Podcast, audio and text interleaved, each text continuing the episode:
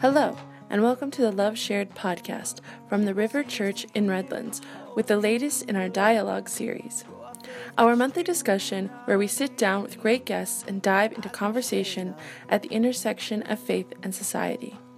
Thank you for joining us for episode 19, where Pastor Nick In'tHout interviews with Principal Yaidi from Lugonia Elementary in Redlands, California. This episode is a special look at our church and its community relationships. Check out the show notes for any additional information from the episode. Now, let's get started. This is the Love Shared podcast, um, and we are exploring tonight how God is on the move in our city. We're kind of going beyond the River Church uh, specifically, but to an area of our city where uh, the river is also involved and engaged. So uh, we have a really special guest, especially since yesterday we were a part of a ceremony that um, Principal Yaidi initiated. I believe you initiated it with the state of California. You wrote the yeah, the Golden Bell um, ceremony, and uh, which was uh, validated or in the process of being validated yesterday. And the Golden Bell Award, from what I understand, is uh, for programs that the state is looking to potentially replicate in other schools. And they saw the partnership with Lugonia and the river and were interested. And so I read the uh, application, I think, I guess that it is, that you wrote that was in the folders that were handed out yesterday. And um, man, I, I really actually didn't know some of those statistics about the impact that that relationship has had, uh, just from your end, what you've seen in terms of suspension rates and truancy rates, and um, you know, just fights breaking out, and I love that, and we're going to talk about that tonight. Uh, but first things first, we want to just get to know you. We've spoken about you um, in just you know a glowing fashion in this community for so long. You just have that like aura of a, a Jedi master. Yeah. And so, uh, first things first, how in the world did you become the principal at Lugonia Elementary School? How did and how long have you been there? I've been at Lugonia approximately 12 years. And uh, anyone who knows me will know that I have a firm belief that the Lord works in mysterious ways and that events happen in our life that prepare us for things to come. So along that that vein, um, I was, gosh, maybe nine years old when I knew that I needed to work in some capacity serving others. So one thing led to another, and Lori Rhodes came to become superintendent with Redlands Unified School District, and I had worked with Lori in another school district rang her up and said, You know, I'm interested in applying to uh, Redlands Unified. Do you have anything open? I applied and withdrew my application and said, You know, uh, as much as I would like to work with Redlands, my current school district is offering me another opportunity. Well, in that process, I was asked, Would you be interested in working with a more affluent community or at a school that has higher needs. So that started me thinking. Six months later, it was right around uh, Christmas, or just before Christmas, I called what Lori. Year, what year was that? I cannot tell you. Like I, I, am timeline challenged. I can, I'm timeline challenged. No, I'm definitely timeline. I like that phrase. well, I can tell you that my children were in grammar school, and that's about so it. 20 years? Like maybe. 15? Oh no, it. I'd say probably about 14 years ago. Okay. Probably about 14. So, long story short, um, I called Lori up and said, I would like to make application again. It turns out that the choice that I made doesn't seem to have been the choice that was meant for me to make. And when um, I applied again, I was told that Lugonia Elementary School would be the school that I would be working at. Now, had I accepted a position six months earlier, I would have been named principal at another school. Hence my firm belief that the Lord had a hand in this. Yeah, no kidding. So, Um, so you had this kind of change of heart in that six months, or a clarity, like there was some clarity that came about as you somebody asked you the question, do you want to work in an affluent, more affluent school or in a, a school with higher needs? Why did you choose that? Why did you Well- choose the school with, with higher needs? I chose at the onset, I chose, uh, and my response was that I would prefer to work at a school with higher needs. And lo and behold, six months later, it was a school of higher need. Gotcha. So why did you prefer that? Because I think most, many people would say, you know, I, I want a career that's. I mean, I've seen some of what you've gone you've gone through, and it, it's a lot. Um, and you know, you're you're working it with families that have high needs and students that. Um, I think it's 25% come from uh, English language learner backgrounds. Uh, so these are big challenges, uh, not to mention the socioeconomic gap. I think is that 90% of Lugonia students have free and reduced lunch. And so you, you preferred that. Yes, Why? because again, my experiences and the opportunities that the Lord gave me um, from coming from an immigrant family to the United States.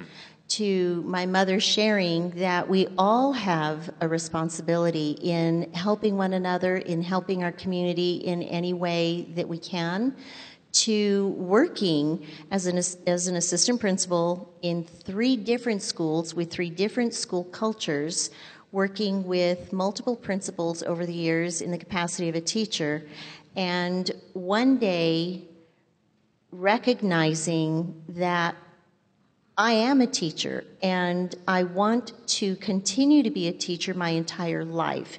I think we're all teachers. I think moms are teachers, dads are teachers. I think all of us are teachers at heart. The difference is that I wanted to take a school community and uh, especially in a lower socioeconomic area and let every child know that when they grow up, they can grow up to be whatever they want to be. Mm. What they need is to put their education first because in this country, you don't have to pay for books, you don't have to pay for pencils. And if you take advantage of this opportunity, then you can grow up and have some choices to make with what you would like to do with your life. Lugonia students are beginning to come back to Lugonia who've heard me talk about um, the opportunity that they have and share. I, was, I just received a scholarship to Washington State, tuition fully paid. Um, we're hearing great stories. But the motivation was to work with teachers, alongside teachers, having been a teacher, help every parent and every child come to know that if we all work hard, we can grow up to fulfill our dream or our destiny, what was meant for us. Now, this is something that I think distinguishes you from other people that I know. I studied to be a teacher. I don't know if you knew that, but uh, my background was in education. Um, I was inspired by movies like Stand and Deliver and uh, Lean on Me, the Morgan Freeman classic, the Lean on Me. Loved those movies. And I loved the idea of working alongside people and helping them, you know, believe in, in themselves and believe that, that God had a purpose for their lives. And realized real fast that there's a lot of uh, cynicism within educators um, and principals and within schools about students. And what I think distinguishes you, if I can just say this, having worked in you know a number of different places, is that you what you just said, you actually still believe. Yes.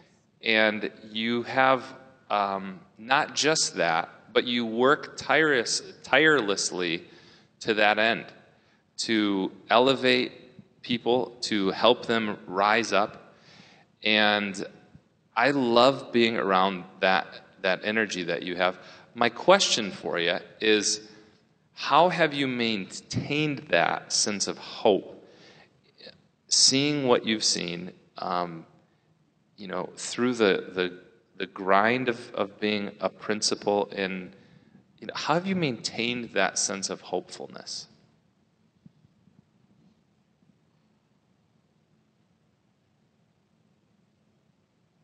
I think I know that the Lord sustains me. I know that seeing our river volunteers on campus sustains me. I know that the teachers that work on our campus work just as tirelessly, and they believe and they love and they support children in every way possible. I know that my staff, who sometimes walk very tired, will look up and see that the community cares enough to check books in and out, to wash windows, to pick up trash, to listen to a child read. That small gesture, that commitment of time, is what helps renew our soul and our belief because we are not alone in our mission. We are together with everyone in that mission. I, I will say that the staff uh, is remarkable, and the energy and the commitment that your staff have is really, you know, it's phenomenal. And I think a lot of that must flow from your leadership. Um, another question for you about that. We are in a state where the majority of people, and much of the conversation um, that I am privy to in church circles, has to do with there's a there's a kind of a, a thing that goes something like this, right? Uh, it's it's so sad what's happening in public schools, and people in Christian circles will be referring sometimes to. Um, I don't know, a court ruling or a ruling about, you know, the whole bathroom fiasco thing like that with the uh, transgender bathroom. That was, you know, people, oh, it's so sad and blah. And I, I hear that and I'm sad for those people because I, I see this incredible beauty, uh, this beauty of diversity on public school campuses. Um, and especially I see that uh, most beautifully at Lugonia. But the idea that a public school would invite a church or a religious organization to partner with them is, is pretty countercultural, I think, in, in kind of the climate that we live in, the political climate that we live in. So, why did you do that? And why did you think that that um, would, would be okay with people? And, you know, weren't you kind of afraid at some level that people might say we don't we don't want a church on campus. They're going to try to, you know, feed us some religious tagline or something. I mean, did that did those fears come in and like why did you seek partnership with with a church? Um, I, I'm kind of suppressing a little chuckle there because I was one of those people. And as I said, I was. You listen to the news as a parent. You um, work on a school campus. You see many regulations uh, come forward to keep children safe because we do. We need to keep children safe. We put our children first. Um, Redlands Unified School District has partnered in its history with the University of Redlands the University of Redlands has an incredible service learning program. They are sister schools with a university up north Humboldt, and they they share that service learning um, program. So they're very close. So, coming to Redlands Unified School District, having been an employee in three other districts prior to that, um, was novel to me. Something that I was interested in, but not something that I had understood or explored very deeply. So, as I was approached initially, I'll, I'll just even say Redlands Police Department, for example, wanting to partner, it felt unusual because in other districts, you don't have other community members necessarily offering the opportunity for partnerships. So this was new to me, and I needed to learn about it. And I spoke with district office personnel. I spoke with, um, at that time, Lori Rhodes was assistant superintendent. And came to learn and to understand more about what I'm going to refer to as the SAFE partnerships, which were the partnerships with the University of Redlands, Redlands PD, and then slowly um, started to branch out and said yes for the first time to an opportunity through our city, um, a community of churches coming together at a uh, service oriented Saturday in, in April, Yeah. known as Blessed Redlands. Said yes to that. Why? Because our school needed that love and attention. Our students needed that love and attention. And I was willing to do anything that it would take to help lift our school from where it was to where we knew it could become. And that our school could make that shift, our community could make that shift. This was a community full of opportunity. Um, they face challenges, but every challenge is an opportunity, and we're presented with a challenge, if called upon, could certainly rise to the occasion. So, could I rise to that occasion? So, what was safe was a Saturday when I had no students on campus, um, followed all of the, the protocols and the rules, and many of the volunteers that came that day happened to be volunteers from the River Church. So, we opened the school, pulled out the hoses. I, I felt like the custodian that day, and it really was a lot of fun because I had my keys and, and we were making things happen. That was such a great experience, and opened my heart, opened my eyes to some possibilities that I was unaware of, some partnership ideas that I was unaware of. And so the second year, we had Blessed Redlands, we had more volunteers, we had more projects. The school was opened a little bit wider and could see the skill, the time, the dedication, and the care that was being given to our school, not just in the exterior, but in our library and in our classrooms. So that then grew, um, as you all know, to a meeting, a conversation, but it took me a couple of years, two Aprils in a row, Yeah. before I, I got to meet some of the church members and understand that I can trust. We have a volunteer process um, that the school district mandates we follow. Uh, the school board then approves everyone. We have TB tests, we have background checks, we have fingerprints, we, uh, you know, whatever the, the process is that we need to go through. That was not seen as an obstacle by the river. That was seen as sure, we can accomplish this, we can make this happen so that we can partner. And that allowed us to be safe or feel safe. And then remember, we also started small. We started with intramural sports. Yep. So by starting that way, I also had employees working um, in the same areas and alongside of our river volunteers. And as we, as things began to grow, the trust began to grow uh, as the program continued and has blossomed to what it is today. Yeah. Well, I, I think it is um, just real heroic, if that's maybe not too strong a word, but I don't think it is. It, it, uh, it, it's to see that kind of courage, to pursue that kind of partnership. I don't know that you hear it often enough, but thank you for leading in that way and leading the school, but also leading in this city. This is a, it's a big win for a lot of people. Um, and, you know, I think most of all, I think it honors God. I think it honors, you know, um, his, his spirit his presence um, among us. And so uh, thank you for, for leading in that way. I really appreciate it.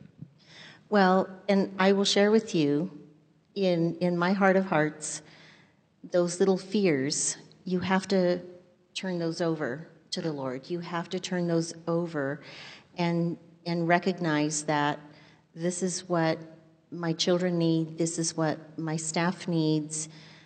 And if I can trust and we can trust each other and we can build that relationship, as you said, it's a win win.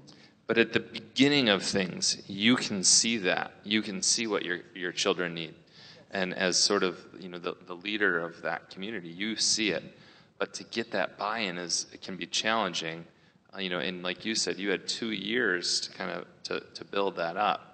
Um, and I, but I just, I know as someone who likes to initiate some new things that it can be challenging in that seat when, you know, you've, you've taken a risk and um, I just, want to celebrate that and say thanks for that. So thank you, and I'm going to give you credit too. You don't know it, but you are quite the cheerleader on campus. You can really rally the kids and rally the staff and rally. So I just want that on the record. Yeah, it's always been my dream. Actually, you wanted to be help people. I wanted to be a cheerleader. There you go. So, yeah. hey, um, another question for you. Maybe just getting into some of the nuts and bolts because I, I had a chance to read the the report that you wrote for it's not a report what do you call that a it was an application, application, and it was to the california school boards association the beauty of what the california school boards association does is that they recognize programs and especially ones that can be replicated and they share those across the state they share those with school board members across the state and school board members then who um, work alongside superintendents, who work alongside, um, you know, the, the school district staff, then can become informed that partnerships like this are certainly possible, and not just possible, where needed, can be encouraged. Mm. So, two things. First, you made a um, comment at the beginning, and somebody else actually made it to me today on campus. One of the um, what do you call it? Not hall monitors, but one of the campus monitors said, you know, she said, I read the article in the paper, and it just it, it's not enough. It doesn't it doesn't actually show, and it doesn't get at what it feels like here now. You know that it's a different it's a different place. It's like, you know, night and day, and you can't write about that without experiencing it. And um, so she made that comment, which, again, we want to encourage people, if they haven't already, to step onto campus, um, you know, and you or I or somebody will give them a, a nice tour. But specifically, there are some numbers that I, I wasn't aware of until the golden ribbon last year when you, you wrote that application. And that they those were shocking to me. And I know the, the partnership with the river wasn't the only thing cooking. Um, it wasn't the only program that was, you know, uh, a part of that. But say some. I mean, you might not know the numbers off, but what were some of those things that you wrote about in there? You're right. I don't have the numbers memorized. However, what I can share with you, um, we talked about a little bit earlier, and that is that the campus that I stepped onto 12, 13, 14 years ago, I think it was 12 to 13. Anyway, I came in mid year, so it's hard for me, and as I explained, I'm timeline challenged. So, so about 12 years ago, um, I can share with you that we used to be heavily tagged. We used to be, we used to have um, fights break out after school. We would walk everyone, every teacher needed to exit their door and make sure that things were going well so that as we exited, we didn't have um, uh, students, you know, assaulting other students or people coming onto campus who didn't belong on campus. We would have Redlands PD come onto campus um, to break um, things up when um, high schoolers, or you know, we would have one group on the, on one side of the school and another group on the other side of the school that were upset with one another. That doesn't exist anymore, and the what we started with, and you have to understand that as a school, as with most agencies, you have we have a continual school improvement process. It's kind of like the cycle of life. You're constantly monitoring, checking, adjusting all of the different components of a school. Whether it's the curriculum, whether it's assessment, whether it's are we in alignment. But the other part of that is our students' sociocultural needs. Um, what social skills need to be developed. And so, about eight years ago, nine years ago, we started with a peace builder program and implementing some of those pieces so that we were learning about respect. We were learning about being kind to one another. We were learning about righting our wrongs.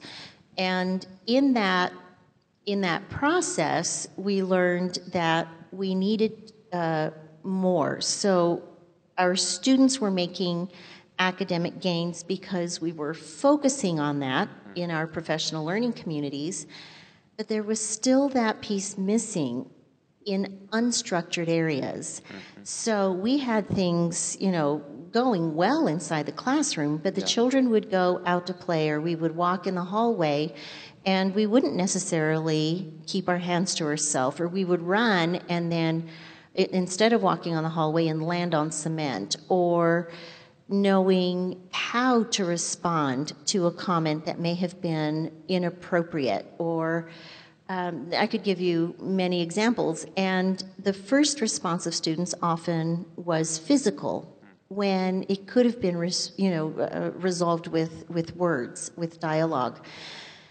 What we needed were more role models on campus, especially in unstructured areas.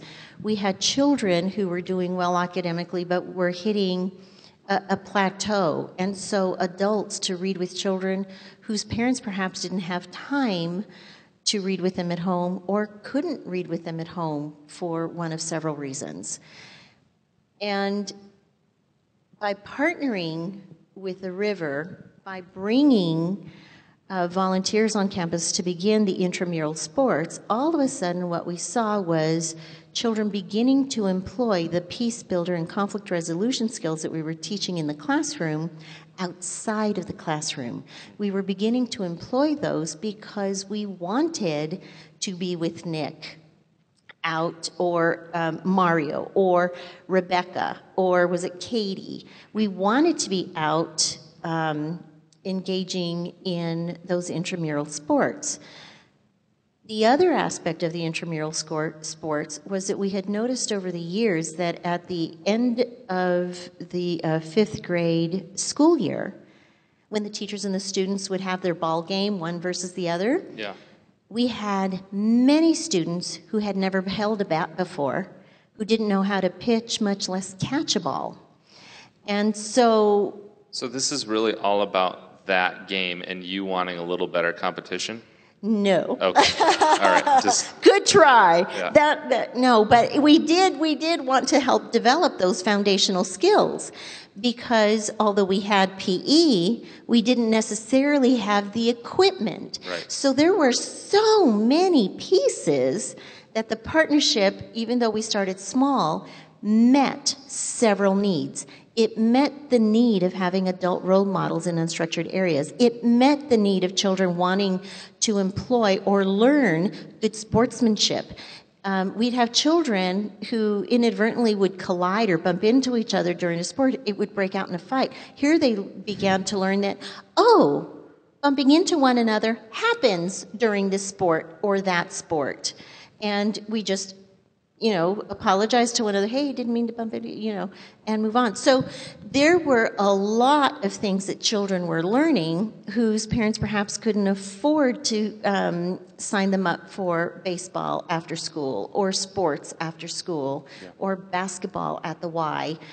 So now they were getting that structure during our recess times a couple times a week. So, yes, it started small, but in the report, what you see is suspensions decrease because children are no longer fighting, they're employing their conflict resolution skills. The, what was the, nu- the number? It said in one report, I remember you gave, um, like we had 33 this year and then 12. But in another report, it said 6.9, 1.9.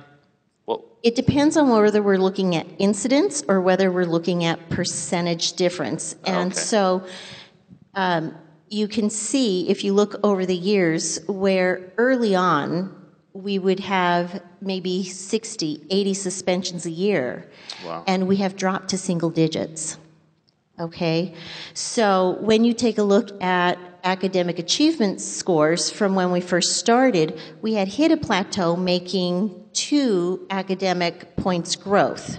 Okay? and that's what API stands for. That's, that was the academic points. performance index dur- under CSTs. Okay. um, And No Child Left Behind, before we switched to what we are now. Okay. So So what that- happened so there, we had just a couple of points, and now children were exercising not getting into fights. What did that allow them to do? It allowed them to stay in class. It allowed them to learn. If they got in trouble in class, if they had a detention slip, they had to sit out of intramurals. Now they don't want to get in trouble in class. They want to get along on the playground because they want to participate in the sport. Therefore, children are seated in class, children are actively engaged, they're learning, and in this, then you see our academic increase jump double digits in um, the first year, and then again to uh, finally achieving 809. So, And, I, and 800 is kind of a big deal, right? The eight- 800. 800. I don't remember why, but I remember reading somewhere that that's a, like the 800 club. the almost, right? 800 Club, Yeah. exactly, in the state of California. That is indicative of a school that is um, performing well in the state of California. And when did you hit 809?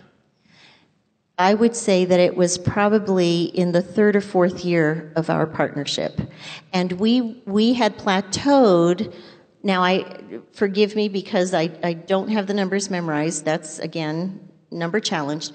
But we were in about 740, 750, and in those few years made it to 809. So we're talking about tremendous growth at the stages or at the levels where typically those are the hardest uh, growth years. Typically, it takes much longer to make that growth because the expectation really jumps. Wow, that's really, I mean, it's, it's hard to believe. And it, it seems to, you know, the, the skeptic in me goes, it, it can't be. It can't be. Um, but those, you know, then the, the, the feeling is different, and, but that's hard to measure. Then when you see numbers like that, you go, wow, there really is just this amazing power in, in the love of God. You know, lo- and, and to transform, literally transform a community. And that transformation is certainly not done, and nobody is claiming that it is. Um, just like none of us are, are done, right? Growing and changing and having the edges shaved off. But uh, it's beautiful to see that, that growth and that progression. And I love what you said a little bit ago about the blanket of love, you know. And yesterday, when the validator, um, remind me her name. Her name is Jane, Jane Smith. Smith. Yeah. When Jane said that what she has witnessed is um, people knowing that there is a family who loves them, you know, the, a big church family who loves them, and a um, place where they can belong. Uh, that wrecked me. I was I was crying like a baby, just because the image, you know, when I see so many of uh, these young uh, men or boys and girls, and that sense of remembering when I was a kid and how desperately I wanted to belong to things, you know, and that she said as an outside person that she witnessed that was a, a profound um, what gift and observation that really touched me in a way that I had never thought about that partnership as, as providing a family for, for people who might not have a family where they experience the love of God, you know. And for her to say that really shaped how I view some of some of this partnership. Um, it was a powerful, powerful moment of just you know belonging, having kids belong. So, uh, and a beautiful thing. What have been some of the, the gifts that you've received uh, as a principal, but maybe even more specifically in in this relationship? You kind of touched on a little bit earlier. What are some of the the best um, gifts for you personally? Some of the things that that you feel like you've been blessed with over over this time. By now, I'm sure you recognize that my work is my mission. Mm. I believe that um, I have been given the opportunity to witness what can be with God's love on a school campus. When we first met officially to discuss this partnership, one of the things that was a great concern, you know, we have many different faiths on campus, just as we have many different languages, and uh, we have people who don't believe. And so there's that whole question of the separation of church and state and where the boundary is. And one of the things that we discussed was the importance of walking that path, walking the journey without necessarily preaching, so that each person on our campus would feel Christ's love, mm-hmm. would feel what it was like to be a part of the family without that, um, that preaching. And that mutual respect, I believe, is, is what we're, has resulted in what we're seeing. Mm. Because he is present. Mm-hmm. Our family is there. We are a family. We are a community and stronger for it mm-hmm. without necessarily saying you must believe this or you should believe that. Yeah that for me has has been most significant. Hmm. That love is that powerful. Hmm. That's my gift. Yeah, that's a or a gift to me, perhaps. Yeah, you uh, also are, and I hope this isn't isn't too far here, but you're also quite a uh, you're quite a mystic in the sense of. Um, in what way? Yeah, let me try to describe this. um, in the sense that you're very open to to mystery.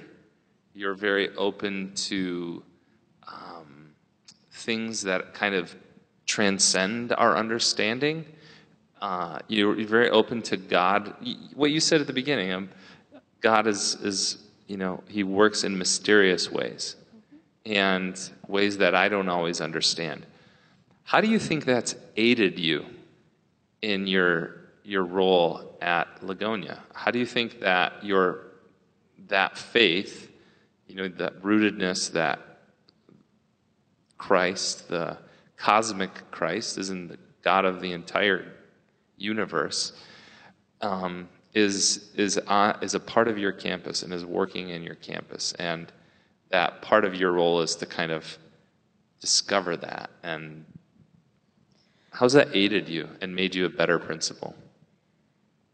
I'm here to serve. I serve at His will, and so I serve where I'm needed, whether it's a child who needs help in class whether it's um, this morning a custodian, substitute custodian didn't show up. I'm meant to be there doing that, whatever that is at that moment. Mm. I don't know why, I just know that it is, and so it shall be done. Mm. And I think that when you're a principal, you wear many hats and you can burn out and you can be exhausted. You can become cynical. But if you come from a place of understanding that you're not king or queen, you are not, um, this is your campus, these children are your responsibility, the staff is your responsibility, but we are here to serve them so that the children can grow up to be what they wish to be, are intended to be, then we're simply here to serve. So I, I don't know how else to answer that question outside of saying that my faith is it I'm in his hands. He allows me to be here and allows me to serve. Yeah, I, I think that's that's you nailed it. That's what I feel, and that's or that's what I experience around you is that sense of holding on to it, but holding on loosely, and um, the idea that you're a steward of it, a steward of that leadership role, and uh, yeah, I, I see that both in your strength and in your flexibility and your willingness to experiment and say, well, if this is you know essentially what God is doing at this time, um, then I want to be in that, in His will. So I, I think that's a beautiful thing. Um, can I ask you a little bit about your health? And I didn't put this in the questions that I'd sent you, but uh, a few years ago, you had a bout with cancer. And uh, I know you know that the river, we uh, were a part of that with you. Um, tell us a little bit about that and what you learned or are learning from that. It was um, a little stunning to hear that that news that I had stomach cancer. Um, but again, because of my faith, I said, "Okay, this is what it is. What's our what are our next steps?" And so had received a, a plan um, with a team of doctors and how that was going to proceed. Um, our family believes um, in God's absolute love and uh, the power of prayer.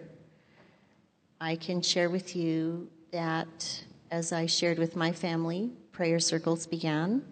And as I shared with members of the river, the community who has adopted us, I feel adopted um, and loved as a member of the family, um, prayers began.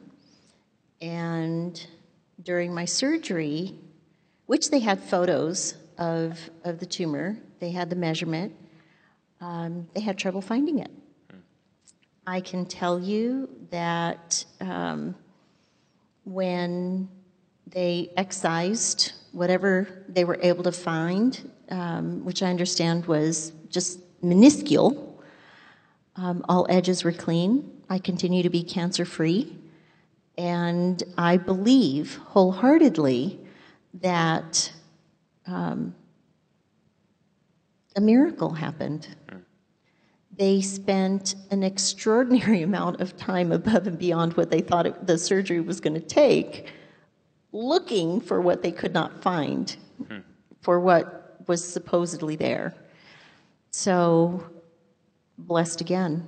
And I thank everyone here for their prayers.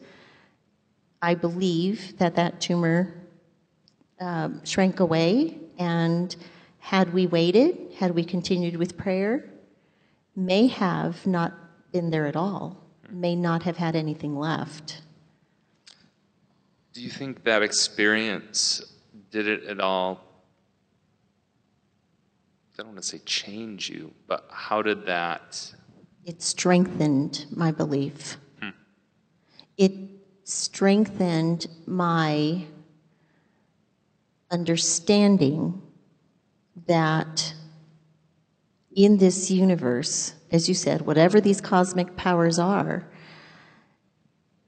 that we are sometimes given gifts and we are sometimes um, blessed with things that we don't understand, sometimes as signs to show perhaps when we're beginning to experience doubt, when we're beginning to experience troubles, that there are things that are out of our control, and if we turn them over, we can remain in peace, and again, His will be done. So, had had it been my time to go home, He would have called me home.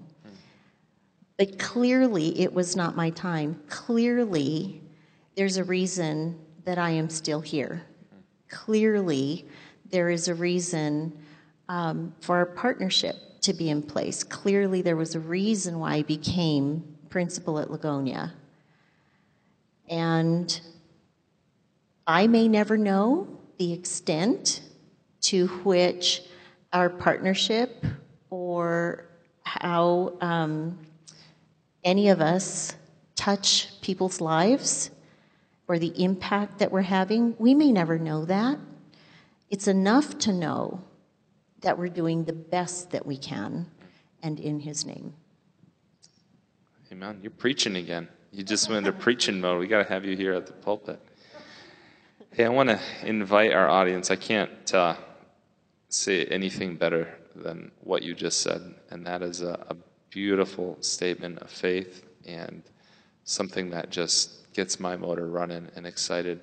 And I don't know what the future holds. Um, I can tell you that when I heard the news, um, my prayer was if you don't look after this one, you know, who will you look for, look out for?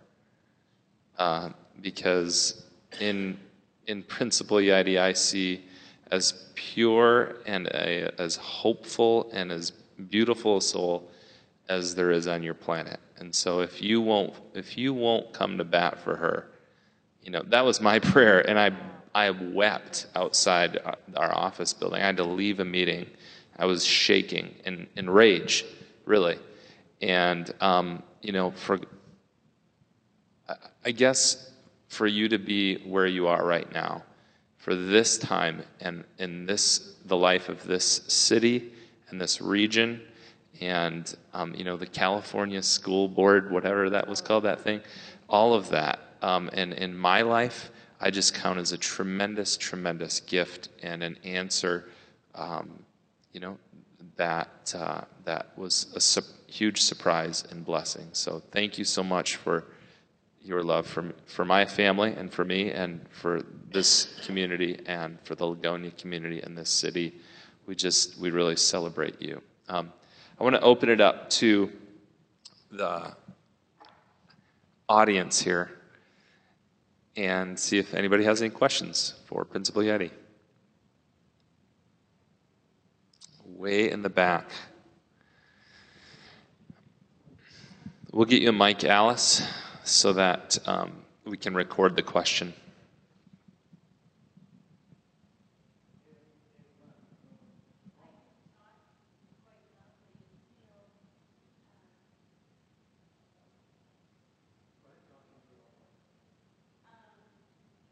You go ahead and say it, and then I'll repeat it.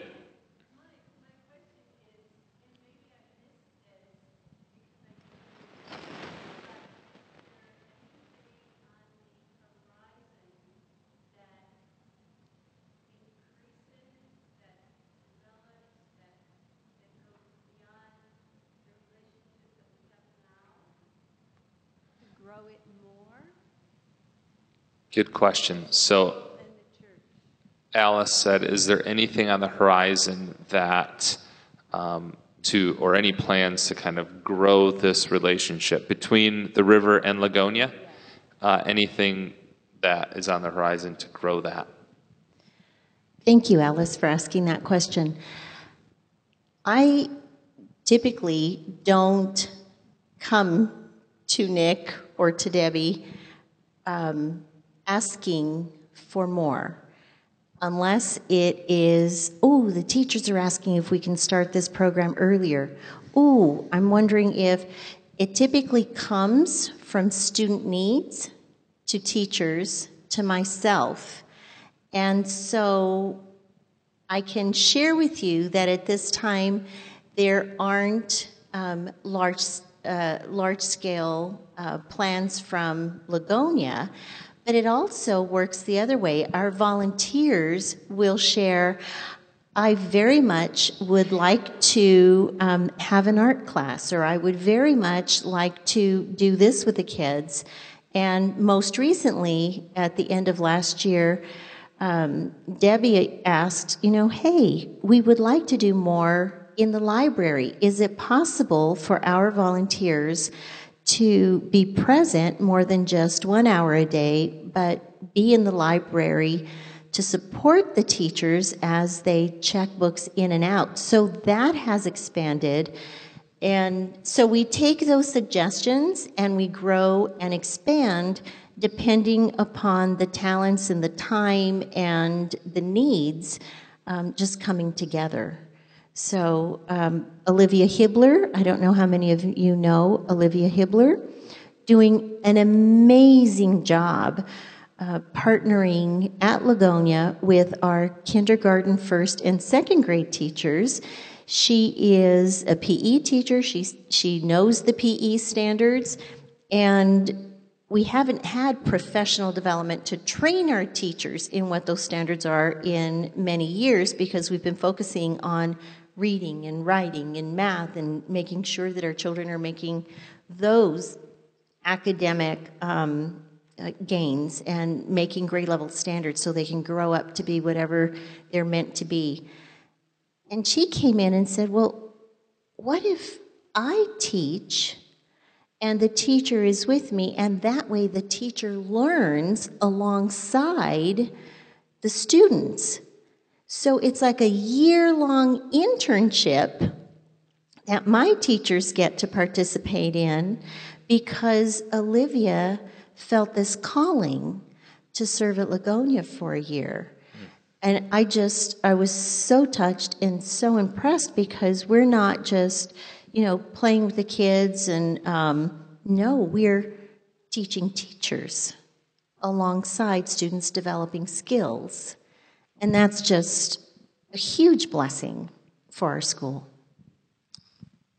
I would add to that too. Uh, what you said about it kind of coming up from students to teachers to you, then usually what happens is there's a conversation. So last spring, it was with the assistant principal who said, Hey, Nick, can you do intramurals with K through three?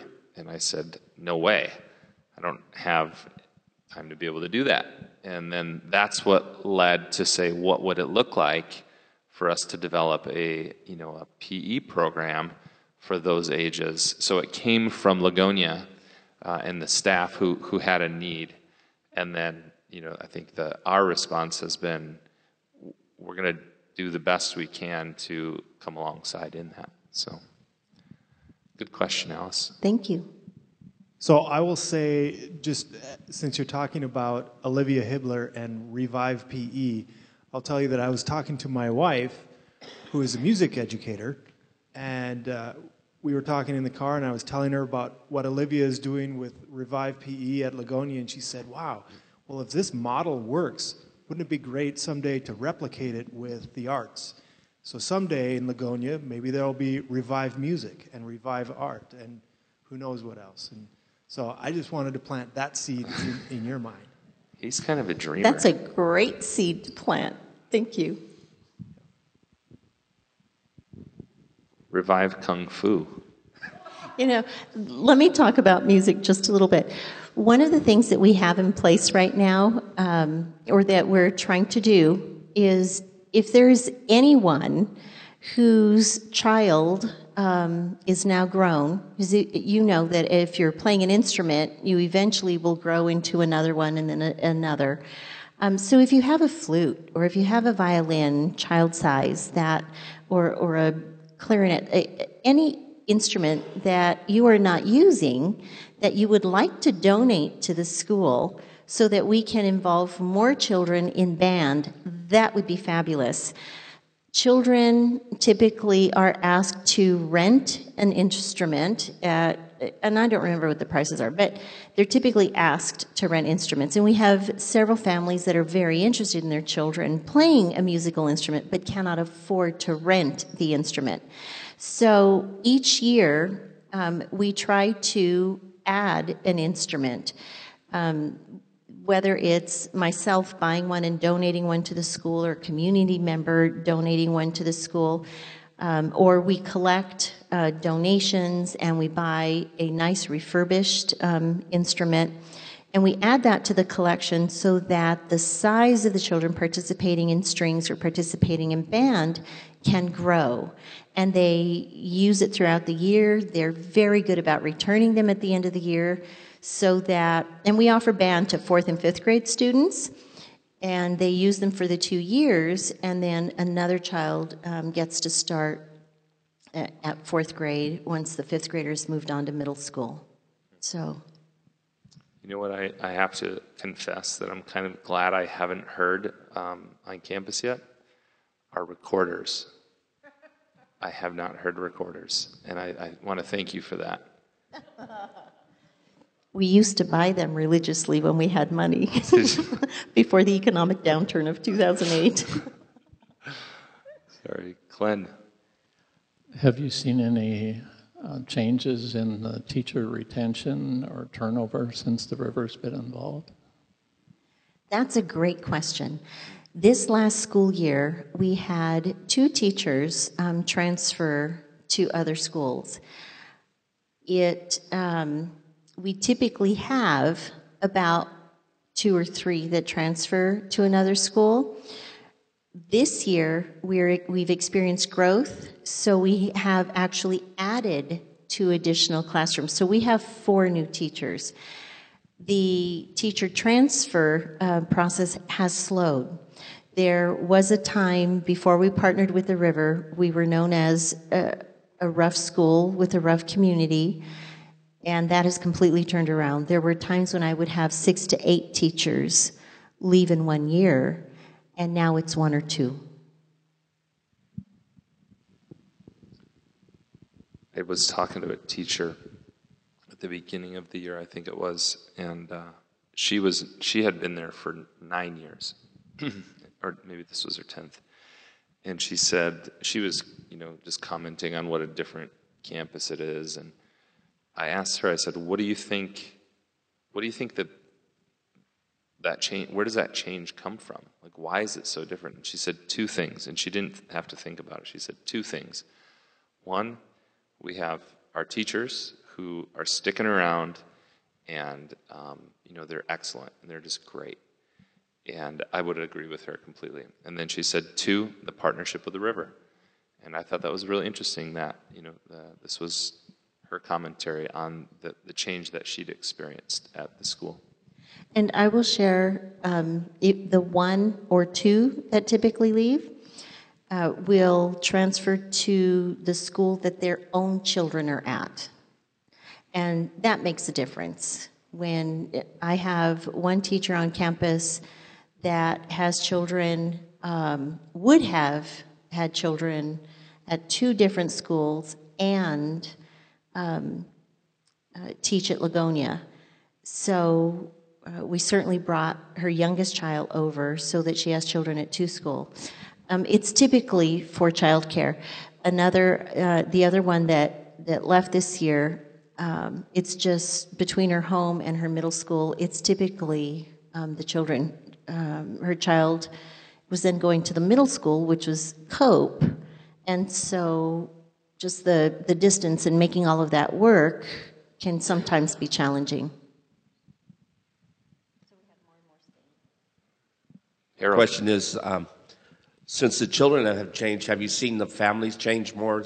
You know, because their their kids want to go to school, are they getting along easier, or are they volunteering more? I'm glad you've asked that because that's been a focus at Lugonia. This is the first year that we have as large a PTA and as many people wanting to be on, on, camp, on PTA and volunteering than we've ever had in all the years I've been at Lugonia. And before I was at Lugonia, the principal there said that the PTA was basically a campus monitor, the office manager, and himself.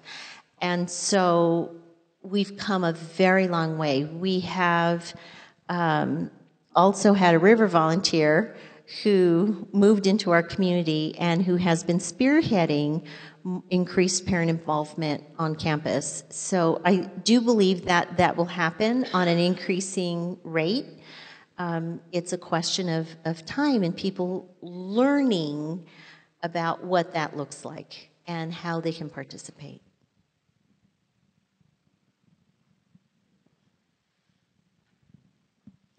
Oh, and we invite everyone at the river to become a part of our PTA. Membership envelopes are available. I wondered if uh, other schools in the district have seen what's going on at Lugonia and have tried to uh, replicate that with, with other partner churches or other organizations in Redlands. The beauty of uh, being principal at Lugonia is that we have an assistant principal on campus. Lugonia, uh, I've had the privilege of training assistant principals, um, two in fact, and now on, on my third, during the time that we have been partnering with the river. So we now have sitting principals that have seen the value of this partnership, and we have two, those two principals, in fact, asking about um, and have approached uh, Nick about, hey, we love to partner with you or another church. The river also, the pastors all got together with pastors from um, other churches in the community and invited myself and uh, the other principals to come in and visit with them and share this model. So what I love about this model is that both the church and the school are seeing the benefit of this partnership. And so both are eager to see the model replicated. And not knowing that Nick and Scott and the other pastors were working on pulling this group together, we're speaking with our fellow principals. So now we have a principal uh, from Franklin Elementary School, who was not my assistant principal, who hasn't seen the model, but who has heard about the model, um, now approaching us to say, we'd like to hear more, we'd like to um, partner with the church. Do you have any suggestions? And so, yes, it is already beginning to um, expand across our district. Yeah. There's Frank, so Franklin and is in conversation with uh, another church right now, um, and then Judson Brown is in has already met their principal and one of the, a local pastor who's at a church like right next to uh, right next to their campus, um, and then potentially another one as well. Yep, Mission, Mission. Elementary, mm-hmm. um, and I, we don't have a church yet that is ready to partner with them, but that's the hope. So.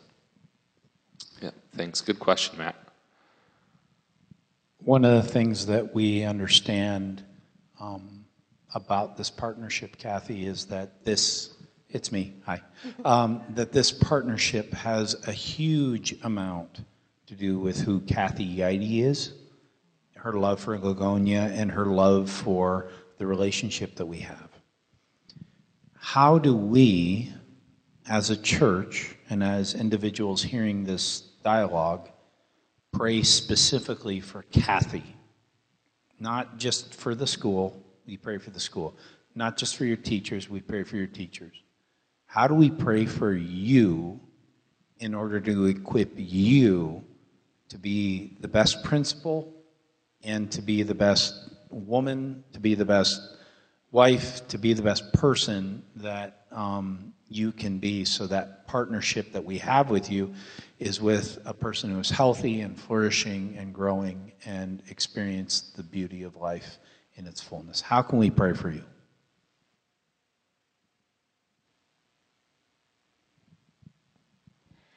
I honestly do not know the answer to that question, and I don't like getting an F on my test. I, good, I'm so glad there's no F's. Um, you bring me to tears because I feel your love, and perhaps therein lies the answer. perhaps praying for Kathy Eide to understand just how much she's loved and supported.